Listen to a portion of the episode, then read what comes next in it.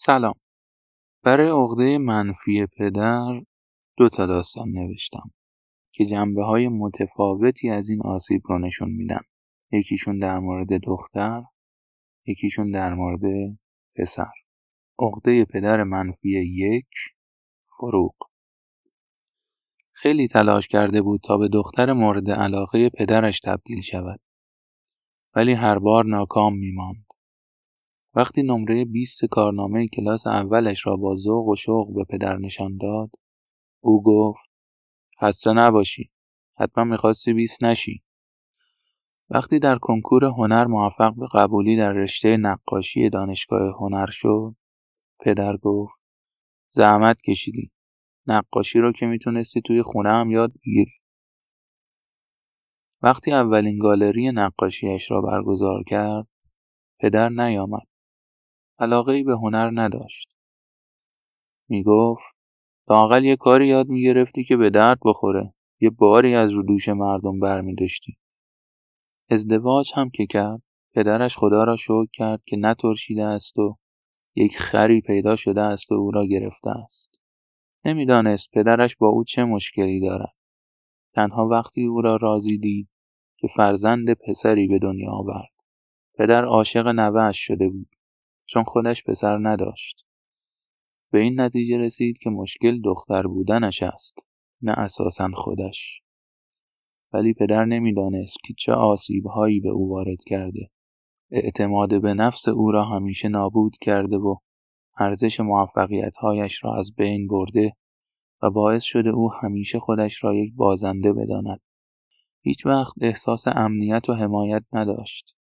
همیشه اضطراب شکست و آسیب روانش را میآزرد. هیچگاه نتوانست به کسی تکیه کند و خیالش راحت باشد که کسی پشتش را دارد.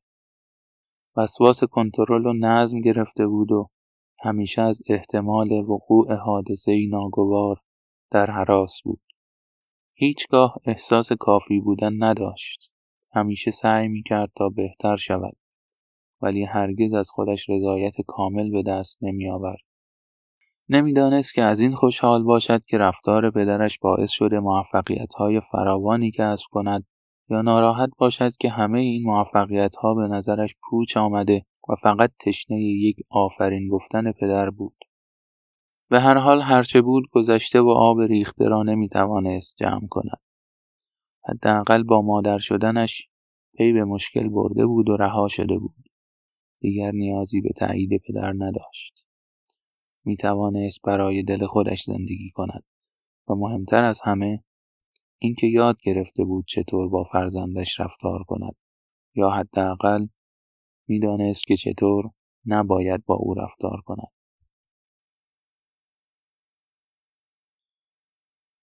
عقده پدر منفی دو آراد. همجنسگرا بود. سه سال پیش که بالغ شد این مسئله را فهمید. نمی‌دانست چرا. با دیدن پسران و مردان قوی وجودش تکان می‌خورد و آتش وسوسه و هوس درونش گر می‌گرفت. اما همزمان عذاب وجدان و احساس گناه نیز روحش را میآزرد. هرچند که هیچ وقت پدرش را ندیده بود ولی وصف تقوا و تدین او را فراوان شنیده بود و مادر و خواهرانش همگی چادری و اهل نماز و روزه بودند. همین شده بود که این وصله ناجور وجودش را بخراشد. نمی‌دانست باید با آن چه کند. او هم نماز می‌خواند و روزه می‌گرفت ولی عمیقا به این کارها باور نداشت. فقط می‌خواست ظاهرش را حفظ کند تا کسی به او شک نکند. بعد از ظهرها از کلاس کنکور که برمیگشت سری به پارک دانشجو می‌زد و به تماشای پسران آرایش کرده ادا و اطوارهایشان مینشست و از طرفی حسرت می‌خورد. دوست داشت مثل آنها باشد. گوشواره و گردنبند بیاندازد و با پسرها رابطه برقرار کند. ولی صدایی از درونش فریاد می‌زد. خاک بر سرت الدنگ! تنها راه چارهاش این بود که دانشگاه را در شهرستان قبول شود. تا بتواند آزادی بیشتری داشته باشد. بنابراین بعد از آمدن جواب کنکور هیچ دانشگاهی را در تهران انتخاب نکرد. دوست داشت برود شمال. به این ترتیب اولین انتخابش که رشت بود را قبول شد و از دست زنان چادری در خانهاش و برچسب فرزند شهید بودن فرار کرد. از همان روزهای اول گوشواره و گردنبند میانداخت و کمی آرایش می‌کرد. البته بیرون از دانشگاه و طوری که خیلی هم تابلو نباشد. کم کم تحقیرها و توهینها شروع شد و تازه فهمید که مشکل فقط خانواده اش نیست. او در هیچ کجای این مرز و بوم آزاد نیست و حتی شاید در سایر نقاط دنیا هم نتواند مثل بقیه آنطور که دلش می‌خواهد زندگی کند. به این نتیجه رسید که مشکل از خودش است. اما چرا؟ چرا او؟ دست خودش که نیست. خدا او را این گونه خلق کرده. اما این ادعای بزرگی بود. آیا واقعا خدا او را به این صورت خلق کرده؟ برای یافتن پاسخ این سوال به روانکاو مراجعه کرد. روانکاوی مشهور در شهر رشت. شرایطش را توضیح داد و سؤال بزرگش را مطرح کرد. روانکاو پرسید خودت چی فکر می‌کنی؟ اگه می‌دونستم که اینجا نبودم آقای دکتر مطمئن نیستی ولی حدسایی که می‌زنی. راستش نمی‌دونم. من فکر می‌کنم نمی‌تونه کار خدا باشه. آخه با خدایی که من می‌شناسم جور در نمیاد. از کودکیت برام بگو. چیشو بگم؟ هرچی که فکر می‌کنی باید بگی. خب پدر من شهید شده. من که هیچ وقت ندیدمش ولی میگن آدم معتقد و درستکاری بوده. با مادرم و سه خواهرم بزرگ شدم که اونا هم مذهبی و چادری هن. به حال خانواده شهیدیم دیگه. هیچ مردی توی زندگیت نبوده؟ چرا مثلا پدر بزرگا و داییا و اموام بودن؟ ولی خیلی کم. در حد دید و بازدید. دخالتی تو زندگیمون نداشتم. مادرم خودش خرجمون رو در می آورد با آرایشگری. الانم که خواهرام وردستشن و وضعمون خوبه خدا رو شد ولی هیچ وقت مردی بالای سرمون نبود. مادر و خواهرام احساس نیازی نمی‌کردن گفتن مرد می‌خوایم چیکار مگه خودمون علیلیم. تو هیچ وقت سعی کردی نقش مرد خونه رو بازی کنی؟ نه راستش من هیچ وقت حس مرد بودن نداشتم. خودم و یکی مثل خواهرام می‌دونستم. انگار چهار تا خواهر بودیم. توی سن پایین منم توی آرایشگاه کنار مادرم بودم و خیلی دوست داشتم آرایشگرشم. ولی از وقتی رفتم مدرسه دیگه منو اونجا راه ندادم قبل مدرسه بعضی وقتا آرایش می‌کردم و به مامانم می‌گفتم خوشگل شدم. اونم می‌گفت آره دختر گلم. خیلی خوشگل شدی. موهامم خودش اصلاح می‌کرد و بهش می‌گفتم دخترونه بزن. حتی یادم توی سن پایین موهامو بلند کرده بودن و برام میبافتن. بازیام هم دخترونه بود. بیشتر با دخترها بازی می‌کردم. از پسرا میترسیدم. آخه وحشی بودن. ولی الان از پسرهای وحشی خوشم میاد. کسی بهت نمی‌گفت شبیه پدرتی؟ نه اتفاقا همه می‌گفتن چقدر شبیه مادرتی. هم از لحاظ قیافه هم از لحاظ شخصیتی. همه رفتارام مثل مامانم بود.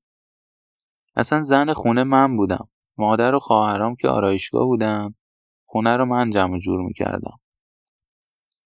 پسر دیگه سوال نداره که خدا چطوری می‌تونست از تو یه مرد بسازه. یعنی به خاطر اینا آقای دکتر؟ قطعا همینطوره. هیچ کسی نبوده تا به تو بگه مرد یعنی چی؟ هیچ الگویی از مردونگی نداشتی دور برت. کاملا شبیه یه دختر بزرگ شدی. خب بدن و ذهن و روانت هم پذیرفته که تو زنی و گرایش های جنسی تو همونطوری برنامه ریزی کرده. سرش را پایین انداخت. بغز گلویش را فشرد. اشک در چشمانش حلقه زد. زیر لب گفت حالا باید چیکار کنم؟ هیچی کاری نمی‌تونی بکنی. باید باهاش کنار بیای. ولی پیشنهاد می‌کنم یه مدتی یه مرد مسن رو به عنوان پدرخواندت انتخاب کن و باهاش مراوده کن. نه مراوده جنسی ها اشتباه متوجه نشی. مراوده پدر پسری بذار برات پدری کنه. بذار طعم مرد بودن رو بچشی. برو زیر دست یه مرد سختگیر کار کن. بذار بهت زور بگه. سختی بکش. با پسرای خشن دوست بشو. بشو یکی مثل اونا. باشون برو باشگاه فوتبال بازی کن. برید استخر اینا ممکنه مردونگی تو رو بیاره. ولی اگه همه این کارا رو کردی و فایده نداشت چیزی که هستی رو بپذیر. عذاب وجدان نگیر چون تقصیر تو نیست. کسی رو هم سرزنش نکن. چون اونا نمی‌دونستن دارن چی کار می‌کنن.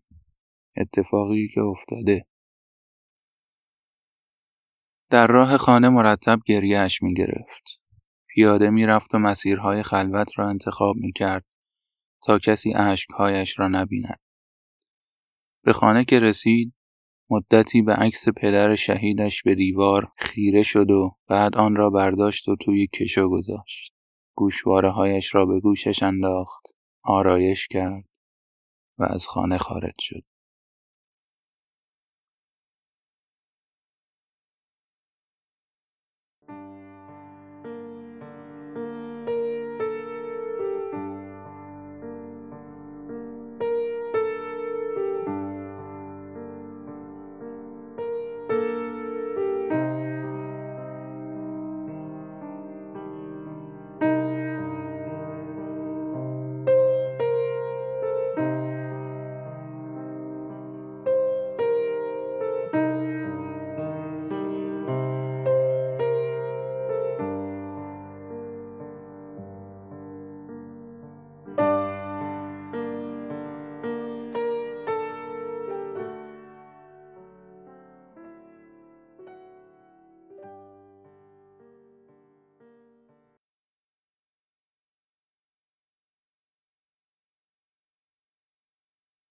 عقده پدر مثبت فربد فرزند ارشد خانواده بود و پدر کارخانهدار موفق و ثروتمندی داشت.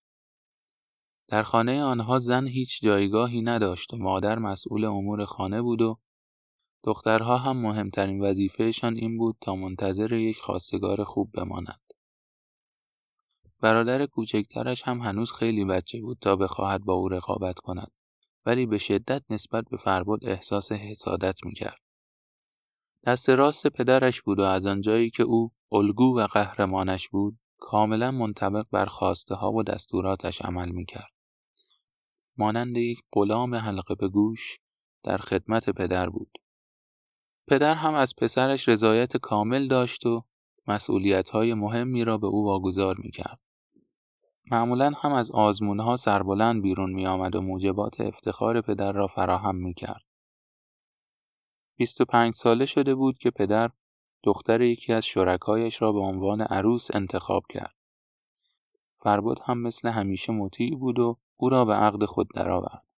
اما بزرگترین موفقیتش یک سال بعد رخ داد که یک نوه پسر برای پدرش به ارمغان آورد و حتی نامگذاری فرزندش را نیز به عهده او گذاشت. سالها گذشت و پدر خود را بازنشست کرد و فربد جانشینش شد. دیگر تمامی مسئولیت ها و تصمیمات با او بود. شده بود رئیس خانواده. ولی همچنان طبق نظریات پدر عمل می کرد و همیشه از او مشورت می گرفت. چند سالی هم به همین منوال گذشت و همه چیز را به نحو احسن پیش می برد تا اینکه پدر را از دست داد. این زایعه سنگینی برای کل خانواده بود. ولی برای او فرق می‌کرد. او قهرمانش را از دست داده بود. دیگر به الگو و مرادش دسترسی نداشت. بدون پدر چگونه می توانست زندگی کند؟ به شدت فرو ریخت. نمی توانست دیگر از پس مسئولیتهایش برآید.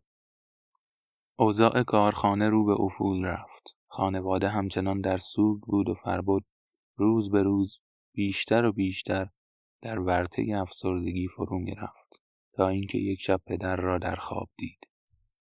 روح پدر پیرش در خواب او را سرزنش کرد و گفت داری آبروی منو می‌بری بچه خودتو جمع جور کن. تو دیگه نیازی به من نداری. هرچی لازم بود و بهت یاد دادم. دیگه وقتشه که اونا رو به پسرت آموزش بدی. از روز بعد به خودش آمد و زمام امور را در دست گرفت با انگیزهای فراوان کارش را از سر گرفت و موجب رونق بیش از پیش کارخانه شد. شروع به آموزش پسر ارشدش کرد ولی خیلی زود متوجه شد که او ساز مخالف می‌زند. اعتقاد و اعتمادی که او به پدرش داشت را از سمت پسر حس نمی کرد. هرچه بزرگتر می‌شد اختلافاتشان افزایش میافت. مشکلات تا آنجا پیش رفت که پسر رشته ای را در دانشگاه انتخاب کرد که مورد پذیرشش نبود و برای تحصیل به شهرستان رفت با وجود اینکه می‌دانست با آن رتبه می توانست در تهران هم همین رشته را قبول شود. حس می کرد پسرش از او فرار کرده است. این موضوع او را در این فکر فرو برد که کجای کارش اشتباه بوده که باعث فراری شدن پسرش از او شده است. ولی هرچه فکر کرد راه به جایی نبرد و تصمیم گرفت که این سوال را از خودش بپرسد. مدتی بعد پسر برای تعطیلات به تهران آمد. وقتی او را در اتاقش تنها یافت به سراغش رفت. در به اتاق را زد ولی پاسخی دریافت نکرد. لای در را باز کرده دید که هدفون به گوش روی تخت خوابیده و با چشمان بسته با صدای بلند موسیقی گوش می‌کند. متوجه ورودش نشد تا اینکه دستش را روی شانه او گذاشت و از جایش پرید. به نشانه عذرخواهی دستش را بالا برد و روی صندلی کامپیوتر نشست. پسر هدفون را از گوشهایش درآورد و روی تخت نشست. ببخشید که ترسوندمت. می‌خواستم باهات صحبت کنم. خواهش می‌کنم بفرمایید. فرید جان تو با من مشکل داری؟ نه چطور؟ چرا از من فرار می‌کنی؟ فرار می‌کنم؟ تو با رتبه ای که تو کنکور آوردی می‌تونستی همین رشته رو تو تهران بخونی. چرا رفتی اصفهان؟ راستش خب دوست داشتم مستقل باشم. اینجا نمی‌تونستی مستقل باشی؟ نه. چرا؟ خب خودتونم می‌دونید که ما با هم اختلاف نظرهایی داریم. شما مدام می‌خواید منو کنترل کنید و تبدیلم کنید به آدمی که خودتون می‌خواید. مثل پدرتون که از شما یکی مثل خودش ساخت. من نمی‌خوام مثل شما و پدر بزرگ باشم. من می‌خوام خودم باشم. خودم هم که مورد پسند شما نیست. از بهتره که از هم دور باشیم. سکوت کرد. چیزی برای گفتن نداشت. بلند شده از اتاق خارج شد. به اتاق خودش رفت و در را بست و تا صبح بیرون نیامد. در تنهاییش عمیقا به فکر فرو رفت. حق با فرید بود. او چیزی است که پدرش می‌خواسته نه خودش. اما خودش چه می‌خواست؟ خیلی فکر کرد تا یادش افتاد که در کودکی عاشق عابدزاده بود و دوست داشت دروازبان شود ولی پدر با کلاس فوتبال مخالفت کرده بود و او هم دیگر پیگیر این موضوع نشده بود. یک عمر زندگی پدرش را زیسته بود. خودش و علاقش را فراموش کرده و فقط وظایفش را انجام داده و تنها هدفش کسب رضایت پدر بوده است. هنوز هم با اینکه خیلی فوتبال نمی‌دید به بیرانوند حسادت می‌کرد اما خیلی دیگر دیر بود. ناگهان حس کرد شعری از درونش فوران می کند. احساساتش رقیق شده بود. اشک در چشمانش جمع شد. کسی در دلش شعر می‌خواند. چشمانش را بست. اشکش سرازیر شد. لحظاتی بعد بلند شد و کاغذ خودکاری برداشت و شروع به نوشتن کرد. دلم درد می کند. چنگی در دلم نمی نوازد. قاز چرانی قاز می چراند. و آواز می خواند مرد چوپانی. چنگی نمی زند دلم. باز خاموشم. همچنان گته در صحرایی فراخ. آواز می‌خواند ارسطو و افلاتون چنگ می نوازد. دلم خاموش است. کهکشان راه شیری شیر می نوشد از بز بزهای کنار رودخانه. سرم درد می کند. از بس که دود خورده ام دودی شیری رنگ چون کهکشانها. ای چون درد زایمان نعره می‌زند در دلم. دلم درد می کند. انگار که باد کرده است. باد معده. نفخ کرده ام انگار بالونی بر فراز دل مسدودم گیر کرده است و رجز می‌خواند چون گل در دروازه بهشت. طلای درونم زخم است آنقدر که نوشابه خورده ام پشیمانم چون گل در دروازه نیما نکیسا خدا کند که گل نخورم همچون عابدزاده. پرواز کردم من از دروازه ها و بریدم تیر و کمان عشق را در کهکشان ها.